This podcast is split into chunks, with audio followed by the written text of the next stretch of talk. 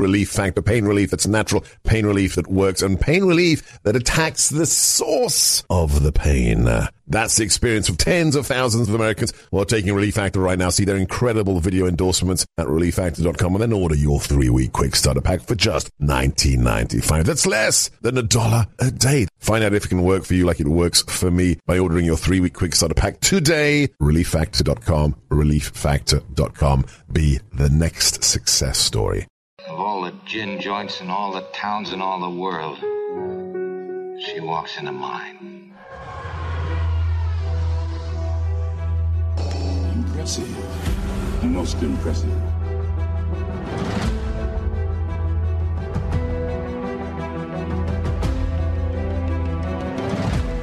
Seeing things you people wouldn't believe.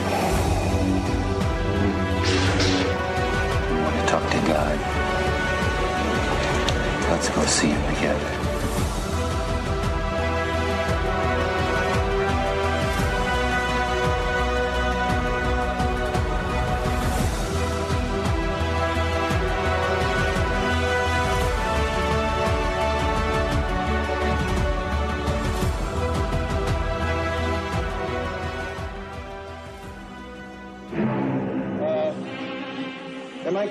I, am I Claire Lambert? I want to get the hell out of here.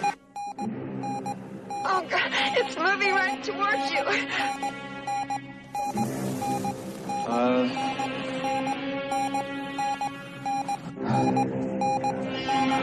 Move, get out of there. Moving towards you, Move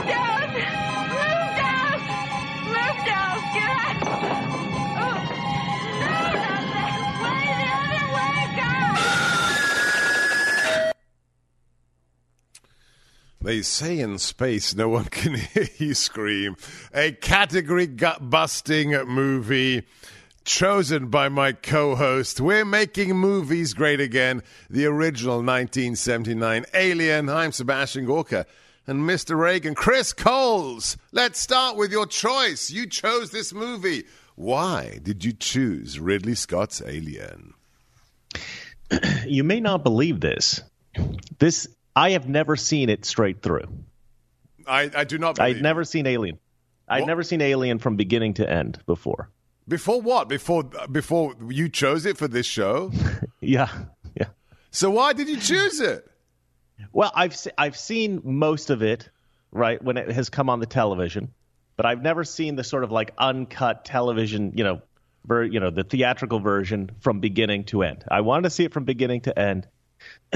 you know, it is really a masterpiece. I mean, it is a masterpiece. When you watch it from beginning to end, it's a little bit slow paced. I don't know if every young person today will be able to appreciate this film. Look at look at the pacing here. This is the opening, and just the subtlety of the individual letters being built over time.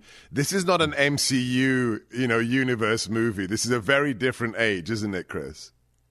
Yeah, and and you know, no one had seen anything that looked anything like this film before this. It- pe- I don't know if everybody always remembers that this is 1979. This isn't even the 80s yet. Right. but it is a very 80s feeling film, and I think to some degree it's because this sort of set the standard of what a film should be like in that era. Um, but what's interesting is if you compare it to say Star Wars, Star Wars is a much faster paced film. Star Wars is a much bigger film. It's a grander film. It's a bigger scale. You know, you've got space battles. You've got a full galaxy that you're dealing with, multiple planets. This film is a very small film when you think about it. It's all takes place in one small space, a bit like Die Hard, right? Right. And but even Die Hard is a full building. This is just this one ship, basically. I mean, they do land on a planet, and you know, they uh, No, explore but another the drama one point. happens on the Nostromo. Exactly. Exactly right. It's a small it's a small film in terms of like location, um, but it it is so perfect. Everything is precision. You know when they have when they have these characters examine the egg, for instance, um, that's how, how a human being would do it. You would be like, "Wow, this is fascinating. Let me let me have a look at this." Right, and so everything, although it you you take a lot of time to examine every little detail, every little detail is fascinating enough to warrant that time spent on it. Now, let's start with the question that kind of troubles me to this day. I mean, th- this is so much fun that we do this. We were caught in the new um, series on The Godfather, The Offer. So last night, my wife and I watched three episodes of that back to back. So I only watched Alien again this morning. I mean, what kind of a job is that? After breakfast, I got to watch Alien preparing for the show. I, I actually did the same thing. I did the same. Great, great minds. But but the first thing that's kind of peculiar, and I love Ridley Scott. My favorite movie of all time is Blade Runner, and, and this hmm. man's eye is is majestic. But it's a category busting movie because it's sci-fi, but it's also horror. And the weird thing for me is.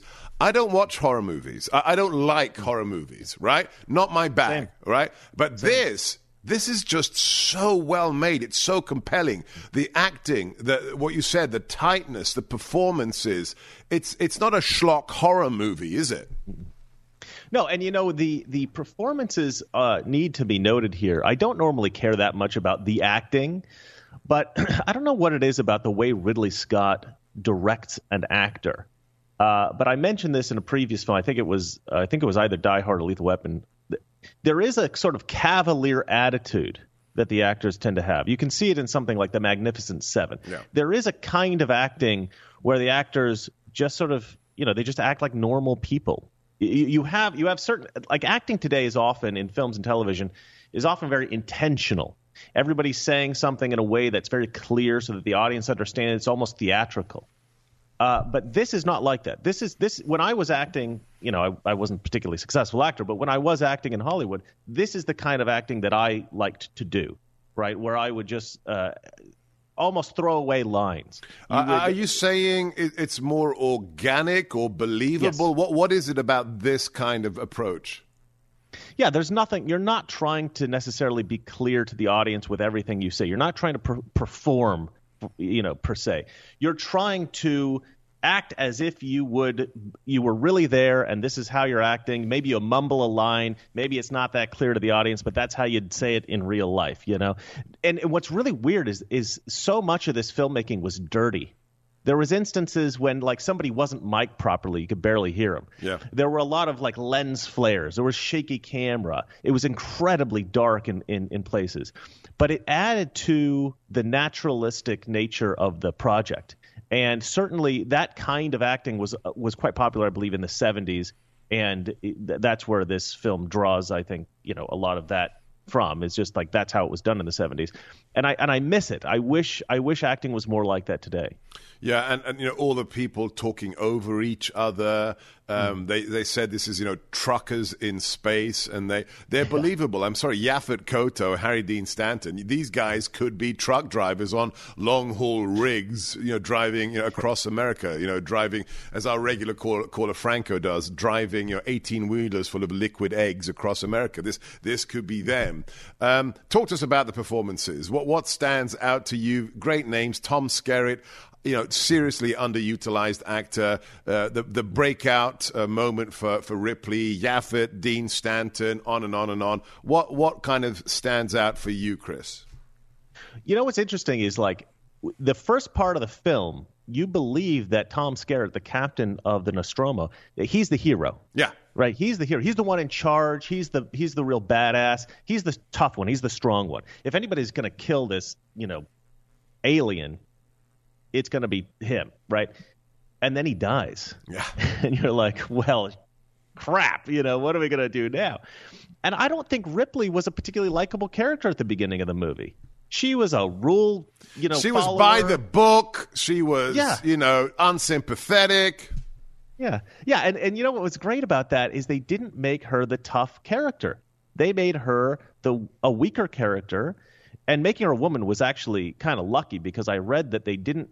They had originally written a, a man, but Fox had been casting women in, in lead roles in a few projects, and they thought, oh, this is kind of trendy now. We'll we'll make it a woman. And I think that vulnerability, like there's moments when she's just bawling, crying, you know, Yeah. freaking out, shaking, you know, and shaking. yeah, shaking, and, and she she really turned the performance into a much more feminine character, uh, you know, you know, through the use of her performance, and and sold it. I mean, I believe that that this character, you know, I wouldn't have guessed it was written as a man. No. unless I unless I knew that. And, and at Just- the end, we'll, we'll we'll walk through the the key scenes. But at the end, you know, when she is surprised by the alien she thinks has been blown up. I mean that that fear when she's getting on the spacesuit, it is palpable. It's real. It comes through the screen. We're talking to my buddy, Mr. Reagan, Chris Coles. Follow him, Alpha Critic. Also the YouTube channel, uh, Mr. Reagan. On Twitter at Mr. Reagan USA.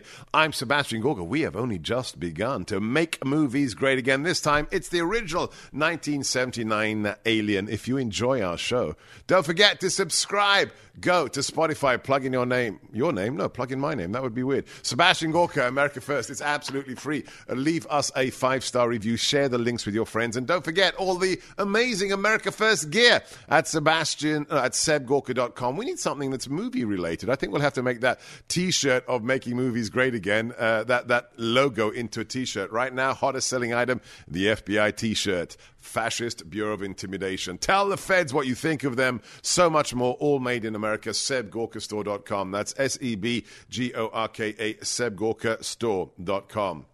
Got on the scales again today. I've lost another two and a half pounds. Guys, that's that's beyond my wildest dream. I'm pushing 35 pounds I've lost in less than three months. How?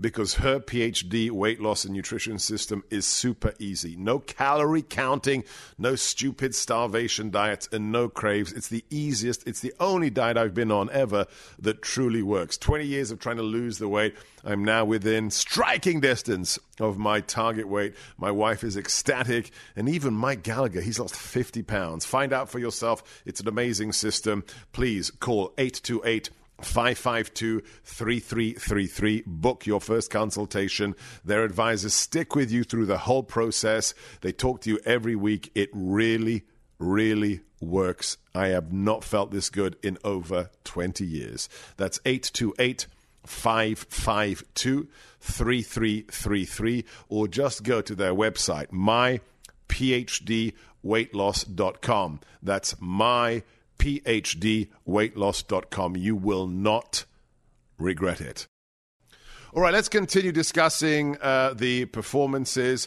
Uh, I think one that really stands out amongst the others is Ian Holm, who, for me, as a kid, was actually uh, the Hobbit. He was Bilbo Baggins from the BBC radio play. So to see him playing this uh, thing, Ash, let's let's play the the uh, sound uh, clip of Ash. This is a standout performance for me. You still don't understand what you're dealing with, do you? Perfect organism. Its structural perfection is matched only by its hostility. You admire it. I admire its purity.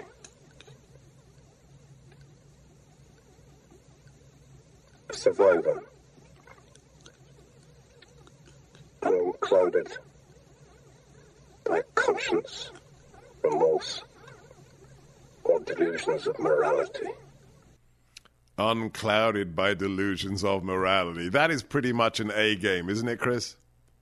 Oh my! I mean, the script is perfection, really perfection, and that character, the the sort of milky white substance that's coming out of him instead of blood. I remember when I first saw that when I was a kid, it really freaked me out. I mean, this was But but that gotta- first moment, that first moment where he ambushes her in Mother, right, and then afterwards locks the door, and just that one drip of the Yes. white fluid comes out of his forehead as his his starting you know, the circuits internally are starting to fry.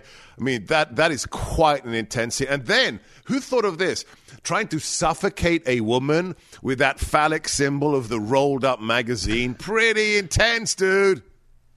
Well, I didn't think of the phallic nature of it, but uh, yeah, I suppose that's true. No, I, I uh, look, I like the gritty nature of it. There's a there's a film called uh, uh, what is it called? I think it's called Torn Curtain or something like that. It, it was a Hitchcock film. Yeah. Hitchcock decided that he was going to create a, a scene in which he showed the difficulty of killing a man, and it was one of the most intense murder scenes that I've ever seen. It was like this intense struggle between two men this is kind of what you see here, right? In this scene where he's trying to kill Ripley. everybody else come well the other the other two people that are still alive come come to her rescue and she, they're trying to tear this robot off her but he's obviously got this superhuman strength and it's such a struggle to get this guy and it's dirty right it's not clean in in mo- most in modern movies a fight scene is pretty well choreographed it's pretty clean this is rough this is ugly Well, yeah, and is ripping her like, hair, real. right? That clump Yeah. of hair at the beginning, and then when when Ian Holm grabs Yaphet Kotto's peck and just squeezes, and you see that pain on Yaphet's face. Eh, This is not your usual fight scene. Yeah, and then the baseball bat taking his head off. I mean, that is a shocking moment, you know, but it's still moving around, you know, and it's just so creepy. So many brilliant surprises, so many brilliant moments in this film.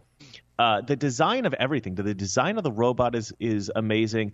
Uh, but the I think the crux really is the design of the alien Yeah. When you you know the I think that they knew they had something magnificent when they got that original alien design. And I think that's why they put so much effort into this project. I think you know starting out. Like when I started my YouTube channel, I was like, okay, this is going to be successful. I knew it like immediately when I thought to do it. And so that inspired me to put a lot of effort into it. I think the same thing is true here. I think when they had the script, when they got that alien design, they said, okay, we've got a winner here. Let's bring in, let's try to like, and I think everybody that was working on that project knew it was going to be a success, and they put in every bit of effort they could. Right. Well, you know, the, for the for the backstory, I, I watched uh, a making of documentary as well. So this this thing is born because of Dan O'Bannon helping John Carpenter in this super cheap comedy science fiction movie Dark Star that utterly flops and he's horrified. He goes to the movie theater, the author watches nobody laugh at it, the whole thing crash and burns, and then he says, "Okay, I'm going to flip it. I'm going to go from sci-fi comedy to sci-fi horror." and then they have this idea of of the chest burster and then and then what happens is this this unforeseen confluence of HR Giger this weird sexually obsessed clearly from his imagery Swiss artist who is so obsessed I mean his imagery that becomes the imagery of the xenomorph the, in the making of documentary that I kind of forgot. This guy who, you know, if you're the designer, you paint a few pictures and then you sell them to the studio. This guy was on the set sculpting. He was on the set molding. This guy was in it the whole time, obsessed with getting it right. Yeah, and when you can get somebody of that caliber to come in and put that much effort into something, this is the result. You know what I mean? I just don't think that we have the same like um, caliber of artistry in pictures today, just because there's so many projects being made at once, right? Let's say one project wants a great art director. Okay, they get them. The next project wants a great cinematographer. Back then, you had so few big budget projects made that when you got one, it was possible to get. Uh, you know the best of the best in a variety of areas and they i think they just got in in some ways they just got incredibly lucky with this picture incredibly lucky Yeah, because you, you add to that, you, you've got the incredible music. You've got uh, uh, Carlo Rambaldi, who does the mechanism of that, you know, internal jaw, works on the head of it. Then you've got this Nigerian guy, um, what is he like, this seven foot Bolaji Badejo, who they see drinking in a pub in England, and they say. Yeah. You're a bit tall and skinny. You'd make a great alien. Do you want to work in the movies? Yeah, here we go. This is the stuff that uh, it's just, you know, the fate's smile on this movie, Chris. Yeah, yeah. Well, and, and I do think the fate certainly smiled on it, and, and like I said, I do think everybody just put every ounce of effort they possibly had into producing. And you know, there is a nice balance in many ways to this pi picture, right? It's in outer space. It's a completely artificial environment. Uh, and the way that they did the the spaceship and everything looks phenomenal. But then you've got so much that's organic. Like we were talking about, the acting is very organic, very natural, and the alien is very organic and very natural. But the cinematography also very natural and organic. Like I said, it was dirty. You know, you had these lens flares and everything, and the the shaky camera and, and how dark it was. But you see how wet it is here, and everything. It's it's like everything's a little bit dirty. Everything's a little bit uh, grungy. But which, it which is weird. Why, why is there water dripping from the roof inside a spaceship? But you don't care. You don't care because it looks cool. it looks cool and you need that balance you need that balance of the artificial and the organic uh, uh, and and it really sells it and it's it's a bizarre mise en scène it's a bizarre feeling that you get from this film unlike anything else that came before it uh, now i think the reason i think that people maybe can't appreciate it now, people who are born, you know, in the last 20 years or something, is is because this was such an iconic picture that it influenced everything that came after Right. it. So you will see so many things that look like Alien. It's like Blade Runner, this was right? really How many movies time. after Blade Runner were the overpopulated city with the neon lights in the rain? You know, I mean, it's just you create a style and then everybody apes it afterwards. This is making movies great again. The movie is 1979's Alien with me, Sebastian Gorka, my co-host Chris Coles, the Mr. Reagan channel on YouTube. You better subscribe right now. Also, the Alpha Critic. Follow him on Twitter at Mr. Reagan USA. If you enjoy our products here, follow me on social media. We're on all the platforms that matter Truth Social, Twitter, Facebook, Instagram, Parler, Gettr, Telegram, Clout Hub. You can watch us. We are a televisual extravaganza at salemnewschannel.com. And lastly, my personal Substack, sebastiangorka.substack.com. That's my whole name, one word, sebastiangorka.substack.com. Do it today, and you'll never miss a nanosecond of our amazing content. My Pillow is having their biggest sheet sale of the year. You all have helped build My Pillow into the amazing company that it is today. Now, Mike Lindell, my buddy, the inventor and CEO, wants to give back to my listeners. The Percale bed sheet set is available in a variety of colors and sizes, and they're on sale. For example, the queen size is regularly $89.98, but now for you, just $39.98 with your listener promo. Order now because when they're gone, they're gone. The Percale sheets are breathable and have a cool, crisp feel. They come with a 10 year warranty and a 60 day money back guarantee. Don't miss out on this incredible offer. It's a limited supply, so be sure to order now. Call 1 800 829 8468, promo code Gorka, or just go to mypillow.com, click on the radio listener square, and plug in G O R K A. That's 1 800 829 8468 or mypillow.com, code Gorka. All right, one guy we haven't mentioned as of yet, Chris, and uh, we have to doff our caps to the fact that he was, you know, lying in a back-breaking position through a table for, you know, days on end with things bursting out of his fake chest, and that is, of course, uh, John Hurt. So John Hurt, this chest burster scene, allegedly the crew, the actors weren't told what was going to happen. So when Veronica Cartwright gets sprayed with fake blood and she screams, that's Veronica Cartwright screaming because she didn't expect to be sprayed in the face. How much of the success of this movie is down to Hurt and the chest burster scene?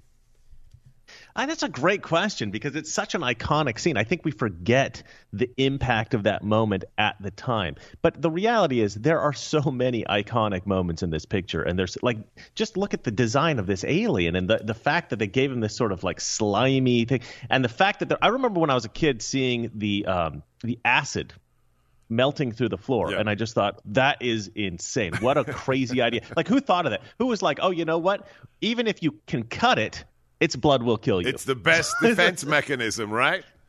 yeah, and and like like that little that doesn't really come back into the picture at any point. There's there's no point in which that becomes a thing, but it just adds to the terror. You're just like this thing is just pure violence and evil and hate, and it's just like you know it, it's it's a terrifying thing. They, the everything about this this picture was clever and new and brilliant. So at the time, I don't know if the chestburster scene, of course, it was like one of the most iconic moments in the picture, but it's one of maybe a dozen or so iconic moments in this film. It's just jam packed full of them. Yeah, the uh, Ron Cobb, who was one of the designers for the overall, you know, the vehicles in Nostromo, he described this movie, and I, and I love this description, as a bad dream you can't forget. Right. Isn't that Yeah, good? I mean, it really is. It really is. I mean, think about the fact that you have the face hugger. That's a biz- that's a completely new idea. I'd never heard of that. You've got you've got this uh, this idea of another dead alien race that have already been destroyed by this alien. You know, in the ship at the beginning. You've got you've got the little thing that bursts out of his stomach, and then it, actually grows quite quickly into an adult. I mean, yeah, it's it- almost, it, it takes a couple of hours to go from from yay big to you know eight foot tall, which is quite impressive. Quite a bit, of a bit of a enough, growth you know, spurt movie there. logic. Yeah. But then they've got this idea of like it opens its mouth and then another little mouth comes out of its mouth. I mean, like that's a b- completely crazy thing. I mean, there's so many things. And then they have a pet cat which then brings Jonesy. it back to sort of like real life. You know, just like everybody has a pet cat, right? So it's like very relatable in that way. Uh, you know, you you take this very unrelatable circumstance and you make it relatable through the acting and through the fact they've got a pet cat and these kind of things. It's just so many crazy ideas in this picture. It's almost like it's it really is almost unbelievable how brilliant this film is. But not only the the ideas, we we have to talk about the execution of the ideas. I mean, just this scene here, cutting the face hugger, and just that that second, that laser, the blood comes out straight through the floor, and then afterwards, when the thing dies. And they put it on the, the lab table, and they've built it with I don't know, you know, mussels and oysters and uh, cow belly or whatever. And Ash is peeling it apart, dude. I'm sorry, if that if aliens existed, they would look like that thing on the table, Chris. Yeah, and, and like I said, they take the time Yeah. to show the fascination of the of the characters of the thing that they're looking at. I think like something like Star Wars, everything in Star Wars is sort of like uh, uh, normal to the characters. Everybody just kind of looks at Yes. everything. And goes, Maybe Yes. the lightsaber when Luke first gets the lightsaber, he's like, "Oh, this is cool. I've never seen one of these before." Right? But this movie is more relatable to a regular human because if we were in that circumstance and we were introduced to this crazy alien we've never seen before, we would have that same fascination. And they really take care to okay, so this they got the face hugger on. How do we deal with this? How do we take it off? And they take so long you know they take so much time to try to uh, meticulously try to uh, uh, take this face hugger off of this guy. They take so much time in the film to do that but it's totally worth it. It totally makes sense because that is reality. That's how we would actually act in that circumstance. And like you said and they get everything to look just right. It's just this film is pure precision from beginning to end. And all done, Chris, for eight million dollars. Not too bad. yeah yeah Not yeah, yeah it was a lower originally- budget project Originally budgeted four million, ended up costing eight million. By today's standards, that's you know that that's the craft services, that's the food for the movie. Uh, we, this is making movies great again. I'm Sebastian Gorka. My co-host is Chris Coles, host of the Mr. Reagan channel on YouTube. Follow him right now, along as, along with the Alpha Critic. Uh, we are coming to you from the ReliefFactor.com studios. If you're in daily pain, if you've tried everything else and failed to find relief, do what I did more than four years ago. Order the three-week quick starter pack at ReliefFactor.com. It'll be at your door in three days or less. Take it morning and evening like I do, and I promise you, Dr. G's guarantee. By the end of those three weeks, you will know whether it works for you, like it works for me and 500,000 of your fellow Americans, people like Reggie from Florida. This is Reggie's experience. I have a lot of pain from aging, and after only four days of using Relief Factor, I'm already experiencing less pain and stiffness. Can't wait to see how I feel in a couple more weeks. Relief Factor is a blessing sent by God. Incredible words. Find out for yourself. Call today 800 500 8384 or just go to relieffactor.com. You've waited long enough. You deserve to know what have you got to lose? Nothing. Well, except from the pain. You know it makes sense. Call today 800 500 8384 relieffactor.com. That's 800 500 8384 relieffactor.com relieffactor.com. Hi, everyone. If you've been injured in an accident that was not your fault, listen up. We have legal professionals standing by to answer your questions for free. Call now and find out if you have a case and how much it's potentially worth. Call 800 702 5400. I'm here with spokesman John Wolf. So, John, tell everyone listening who should call right now. Well, Maria, first off, thank you for having me here. It's always nice to answer the listeners' questions. Now, as far as who should call in, anyone who's been injured in an accident and think you deserve compensation, give us a call right now. 800 702 5400. You'll find out if you have a case and how much it's potentially worth. Thanks, John. You heard it, folks. Take advantage of this opportunity and call now. 800 702 5400. Advertisement sponsored by Legal Help Center may not be available in all states. All right, one moment. Is there a little bit of a uh, uh, a cheat? Is there a little bit of a uh, lack of subtlety? It's it's a classic jump scare, although it is creepy. Even when I watched it this morning, she's sitting in Mother. She's now in control because the captain has been killed. So Ripley becomes from first officer to, to officer in charge, and she goes into Mother. And she finds out about Order 937. The crew is expendable. And suddenly she's breaking down, reading that they're all expendable.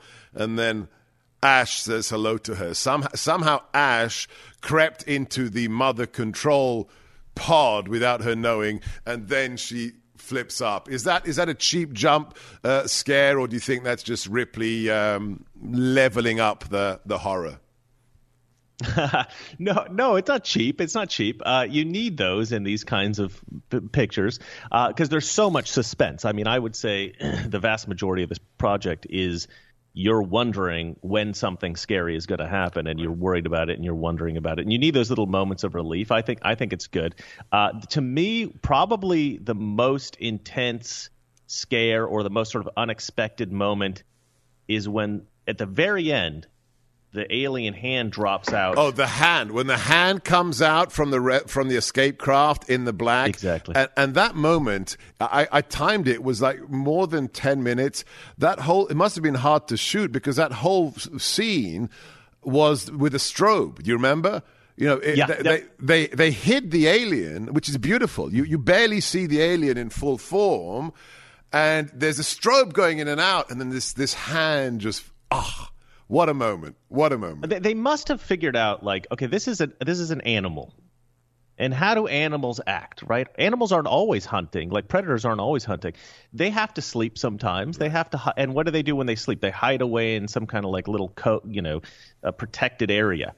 This is exactly what he does. He finds this little cozy place to hide out, and he's sleeping in there. What a crazy idea! Okay, at the end of the movie, she finds it sleeping.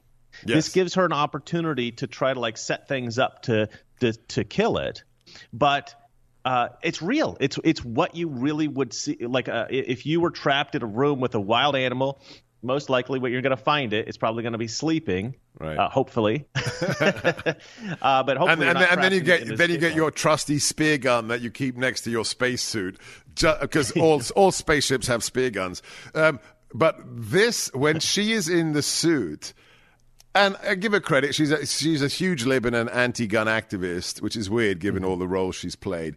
But the singing of "Lucky, Lucky, Lucky, I'm Your Lucky Star," you you, you know this woman is convinced she's going to die. She's utterly petrified, and then she sings this little song to herself to try and calm her nerves. Chris.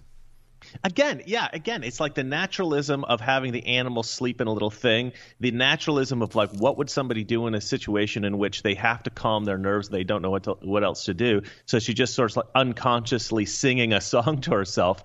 I mean, it's it, to me, it's like nuts how smart this movie is again like the, these little details uh, you know one thing about the power of this film at the time it wasn't just that it was like you know cool and had all these smart ideas and everything like that it's like if you can do something that other people don't think that they can do, people find it impressive, right? That, that's like a, a professional skill, something yes, like that. Right.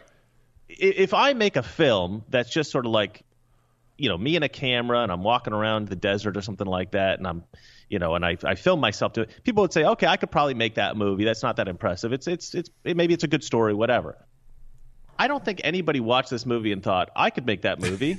they thought, how the heck did they do this? This is mind-blowingly impressive, right? Every every moment from the beginning to the end is something that no, nobody can do. Like it's it's kind of like mind-boggling. How do you make the models? How do you act this well? How do you create such a brilliant story? How do you create an alien that looks like that? Everything is so good and so impressive and so professional that I think that audiences at the time were just their minds were just blown watching this. And this scene with with the alien being blown out, so they they mm. they they changed the geography of it. So the, the, the ground is actually in the direction of the alien's going to fall in, and they they blew water out of the jets. So the lights from the jets were, were actually being intensified by by the water that's been uh, sprayed onto the the guy in the suit. Um, uh, where do you stand on Ridley Scott? Because I love Ridley Scott, I love Blade Runner, but we're lucky with this movie because if you look at the previous movie, if you look at the Duelists, Ridley was just a visual guy. Um, he he didn't really talk to his actors. He couldn't give a crap about giving them guidance. That's why Harrison Ford hated him. And he was just this. Ama- he he'd made his name in advertising in the UK, doing these iconic advertisements. And, and basically, he was a painter. You look at the duelists, and ev- every scene is like a, a painting uh, of, of the classic era. Here, what you have is amazing visuals, but then you've got the added creativity of, of Giger, of Rambaldi, of the music of Goldsmith, plus these actors and a great script. So here, it's it's like the ultimate recipe, isn't it? Yeah, and you know, sometimes, like you said, sometimes you just get lucky. Yeah. And I think that the combination of like whoever was doing the casting for this project Right. and Ridley Scott's like hands-off approach to the actors, I think worked really well here. That could have been a disaster in another kind of project, but because these actors were just so dang good, I think let, letting them do what they wanted to do and letting the acting be a little dirty and a little muddy, having people talk over each other, not having the audio always recorded perfectly. Um, you know, maybe some of the takes weren't the perfect take. I think that that messiness really creates this uh, because anytime you're doing something in like a fantasy or sci-fi genre, it's not realistic, right? There's nothing realistic Right. about this. So you've got to do everything you can to make it believable and naturalistic. And so I, I think that that is accomplished in spades in this picture. And maybe that's this is such a crazy scene. But just also note, in addition to the messiness and the darkness, the Yeah. moments of precision. If if you haven't seen hmm. this movie in a while, or you haven't seen this movie uh, in, in ages, watch the chest burster scene. Not mm-hmm. for what John Hurt does, because man, he sells it. I mean, after the thing mm-hmm. comes out of his tre- che- chest, that his twitching hands. I mean, everything. It- It's amazing. Mm. Watch Ian Holm. Watch mm-hmm. Ash's face during the meal that little tells that he knows that Kane has been inseminated. He knows something's just just the, the, the fine, fine precision acting on Ian Holm's face is is truly remarkable. This is making movies great again. We are reviewing 1979's Alien. If you haven't seen it in a while, if you haven't seen it all in one go, as my co-host said he hasn't until this morning. I'm shocked, but we'll let him off. Do it today. Uh, we are coming to you from the ReliefFactor.com studios. Relief Factor, pain relief that works, pain relief that's real, pain relief that is liberating half a million Americans right now, me included. But it's not just me. It's people like Leah from Ohio. One Sunday morning, I sat on my couch in so much pain I was in tears. That's the day I ordered Relief Factor. Following directions, in eight days, I found relief only to get better and better. I'm a believer 100%. That should be you. That could be you. But there's only one way to find out, and it's super easy. Go to relieffactor.com, order the three quick starter pack. It'll be at your door in three days or less. Take it morning and evening like I do. And I promise you, Dr. G's guarantee, by the end of those three weeks, you will know whether it works for you. Like it works for me, Leah, and 500,000 of your fellow Americans. Call today, 800 500 8384, relieffactor.com. That's 800 500 8384, relieffactor.com. All right, can't believe we are almost near the end of our discussion. Um, I want to go back right to be- the beginning of the movie. First things first, this morning when I switched it on, do you know what it's like? Uh, you're a little bit older than me, but I think it applies to you. When you watch when you watch an old movie and you see the animation of the 20th Century Fox logo and the searchlights and the drums, it's like you know you're into something. When you see that classic Fox intro from the 80s, you're in for a good time, right? I'm so glad you brought that up because I, the same. I thought exactly the same thing. I just thought, man, this is such a beautiful introduction. It brings back so many fond memories, Right. and it's so strange to think that this movie was filmed 43 years Oh ago. my 44 years ago. It Came out 43 years ago. Wow. Yeah, isn't that crazy? Wow. And it doesn't. It doesn't really feel like it. It's a timeless film, really. I mean, you could watch it today, and if you had the patience and you weren't completely like you know brainwashed by modern cinema, you you could really you know you could really enjoy this and think that this is a modern classic or or you know from the last 10 years or something. It's just it's just it's I don't know. That era had such. There's something magical about films from the late late 70s, early 80s, uh, like this, Indiana Jones. A lot of the films we talk about on this this uh, program. Uh, there, there's a magic that is lost. I don't know how you get it back. Maybe it's lost partly due to the computer generated graphics that we now have in film in cinema. Um, they kind of did something like this in Stranger Things, and the way they did it was just by copying the way films were made Yes. in the 80s. Yes. You know what I mean? Yeah. So I don't know how you get that grandness of cinema back, but there is there should be a way, and hopefully we find it. Good, good writing. I mean, it's got to start with a good story and good writing. I think you're right. A- and in the beginning, after we've seen the credits roll, just that whole whatever it was, five six minute opening of of the ship slowly coming to life. Yeah, the lights coming on, the computer switching on, the hibernation chambers opening, people groggily getting up. The pacing is so unlike anything today, but it's just subtle and it works. Well, they, they take so much time for the set design, for the models, for all this kind of stuff. They want to show it off. They want to Yes. show off the thing that they think nobody has ever seen before. Now I feel like people think, okay, everybody's seen everything, so we'll just quickly show all the stuff, and then we'll get to the, the story. And back then they understood, okay, this, you know, in order to get to sell this model, we got to move everything very slowly to make it look much bigger than it actually is. You know, we've got to give weight to it. We've got to give a grandiose moment, and it. It, they do tend to try to do that. They do kind of mimic that in, in modern films a little bit, but I think because of the computer generated nature of everything, it's uh, things are a little bit quicker paced. Things don't take that time to really show the detail and, sh- and emphasize, you know, this is an important moment. Um, yeah, for sure. I think you're right though when it comes to how do you actually make get that magic back of like an 80s film.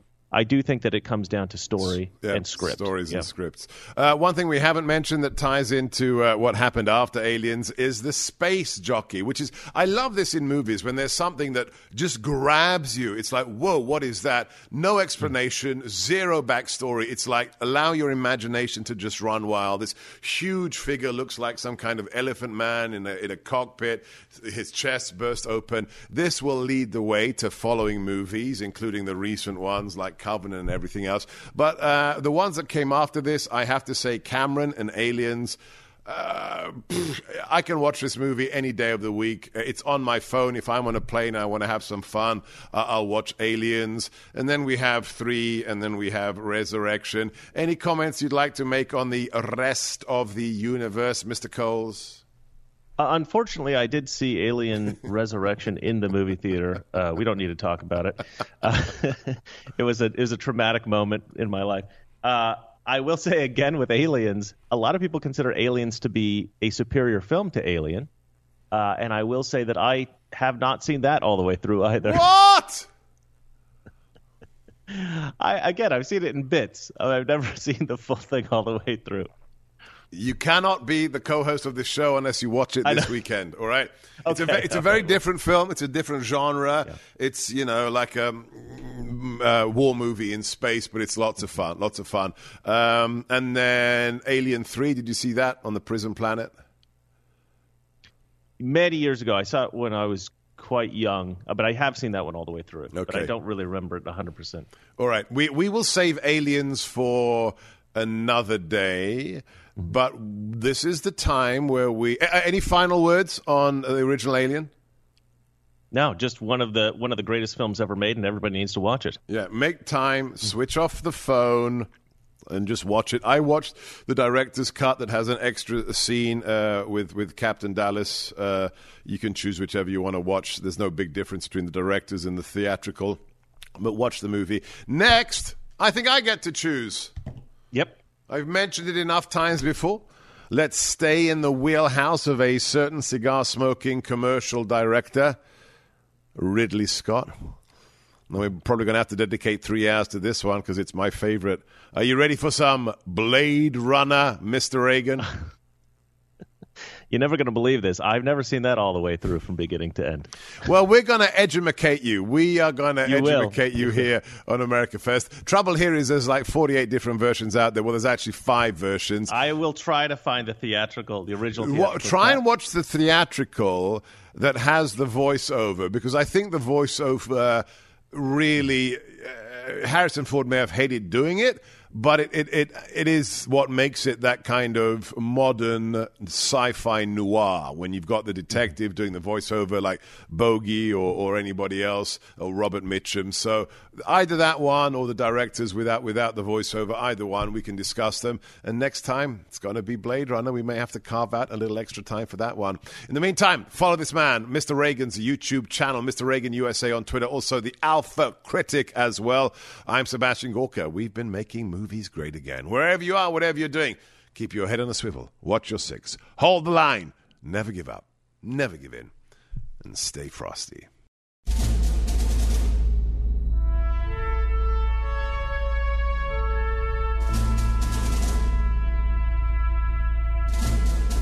Our fathers brought forth upon this continent a new nation, conceived in liberty and dedicated to the proposition that all men are created equal. I know not what course others may take, but as for me, give me liberty or give me death. The world will little note or long remember what we say here, but it can never forget what they did here. I have a dream today. Ask not what your country can do for you. Ask what you can do for your country. Mr. Gorbachev, tear down this wall. I can hear you. The rest of the world hears you. And the people. And the people who knock these buildings down will hear all of us soon. And we will make America great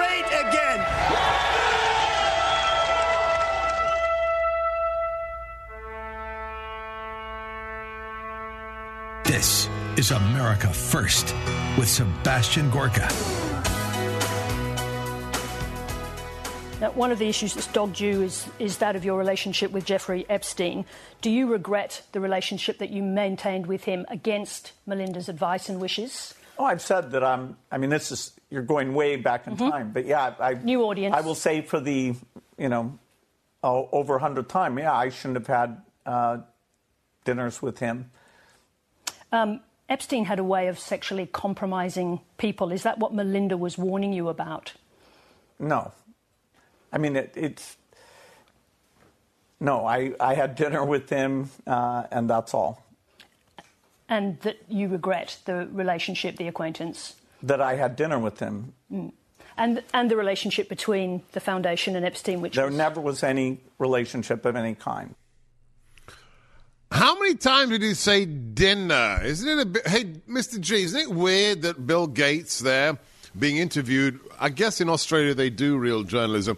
That he keeps saying that he did. He had dinner with Jeffrey Epstein. Why does he say dinner so often? Yeah, but he didn't mention how many dinners was the key thing. I thought he made it sound like it was just one dinner, and I think there was multiple. But he focuses on the word dinner, like Yes. he's trying to avoid talking about something else he did with Epstein. Yes, it was very creepy the way too. He was not very comfortable in that He did, and he had he had a weird kind of grin, like a creepy kind of "oops, I better not talk about the other stuff" grin. exactly. He did not want to get into that. He was not enjoying that. Bill, Bill, Bill, stop telling us what we should eat and how many vaccines should be forced upon us, and tell us the truth about you on Lolita Island with your buddy Jeffrey Epstein. Who, by the way, can I just remind everybody when you know the um, the jet set on Lolita Express we were hanging out with Epstein, he was already a convicted pedophile. Yeah, he'd gone to prison. Gone to prison for having sex with underage girls. Uh, let me just do a quick survey of the team. Eric, how many pedophiles do you hang out with? Can I say less than zero? Nice answer, uh, Alex. How many pedophiles do you hang out with? How, or let's let's make it easy. How many pedophiles have you had dinner with? None. None. Oh, what about Guy? How about you? Uh, zero, I guess. You, I think you need to be more than I guess. I think zero is the number we're looking for here. Yeah. Mr. G, let's just fill out the team. How many pedophiles have you had dinner with or other things? None. Well, that's as it should be. I too have never had dinner or anything else with a pedophile. Why would anyone who knows he's a convicted pedophile hang out with him? on his private jet, having dinner or otherwise. Bill, Bill, Bill. Welcome, dear friends. I think it's Monday. I hope you had a wonderful weekend. So much to discuss. It has not been a quiet news uh, weekend. We want to hear from you because you are the most important part of the show. Somebody's already called in. I haven't even invited you to call in. But that's a good sign. The number is 833-33-GORKA. That's 833-334-6752. That's 833-334-6752. Let me just sound off on one thing. Um, I don't know if it makes much of a difference for me to give my opinion on, on Tyre Nichols, the death of Tyre Nichols, but it is driving the news cycle as a broadcaster, I, I, guess by dint of the fact that it's driving the news cycle, I need to say something about it. I'm not a former law enforcement officer. I've trained literally thousands of law enforcement officers in, in a counterterrorism context. I served in the British Army Reserve, so that's my understanding of use of force or the escalation of the use of force. But I've watched the video of that arrest. Uh, the breaking news is a sixth officer has also been uh, suspended and I think potentially charged as a result of that incident.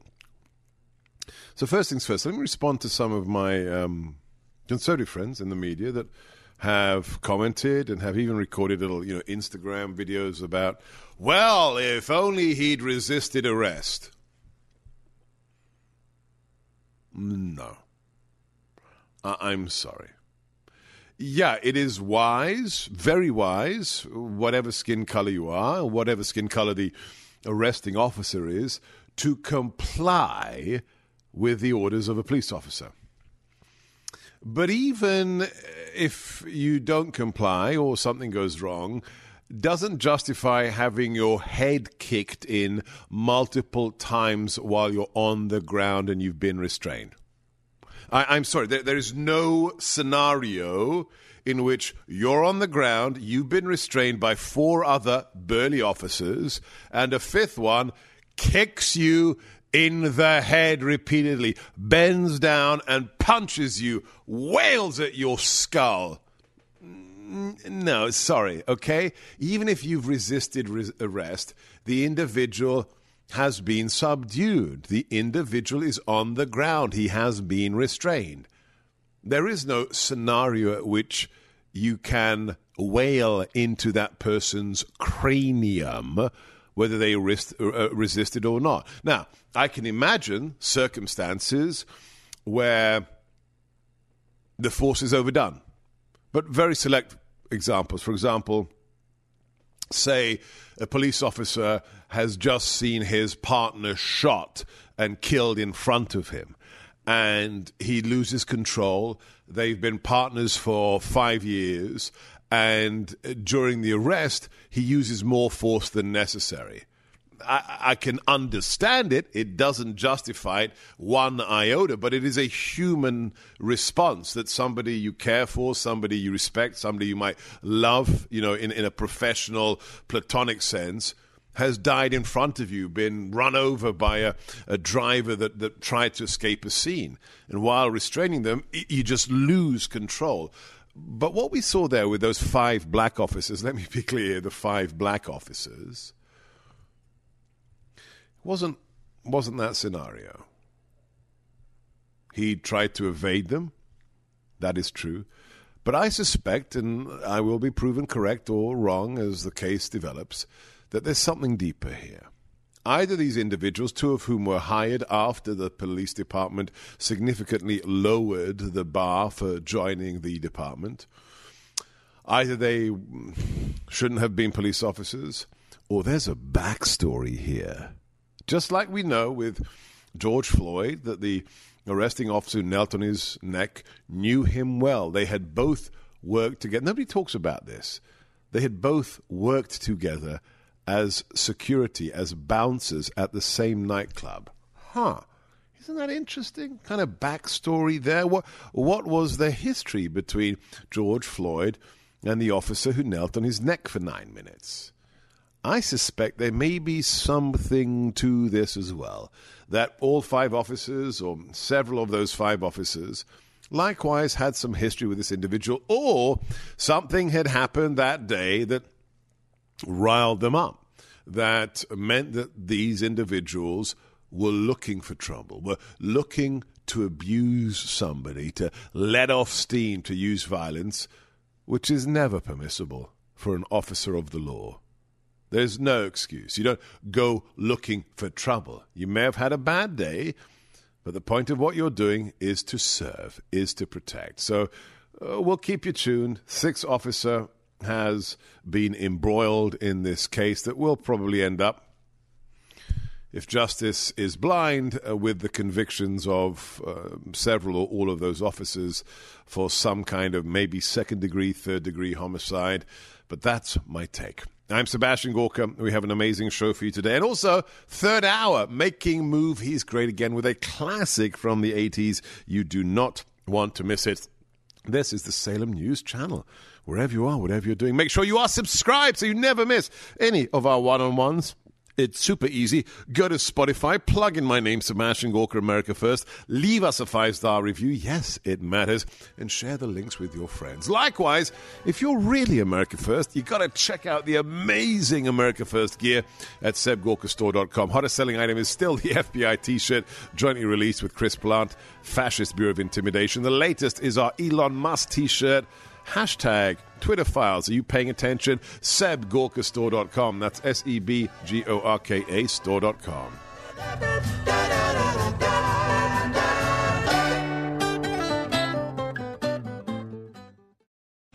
Three star general Michael J. Flynn, head of the Pentagon Intelligence Agency, knew all the government's dirty secrets. He was one of the most respected generals in the military. Flynn knew what the intel world had been up to. He understood its funding. He ordered the first audit of the use of contractors. This set off alarm bells. The explosive new documentary, Flynn, Deliver the Truth, Whatever the Cost, uncovers the facts behind this scandal. Flynn told the truth. He was the most dangerous person for Donald Trump to hire. I find out the worst enemy that I'm going to face in my life is right here in America. They took my assessment and they wanted me to change it. And I was like, I'm not changing it. They had to get rid of Flynn. With in depth interviews, archival footage, and never before seen personal records of the man behind the headlines. I just felt like I was drowning. Flynn, deliver the truth, whatever the cost. Available now. Watch it today. Go to salemnow.com. Salemnow.com.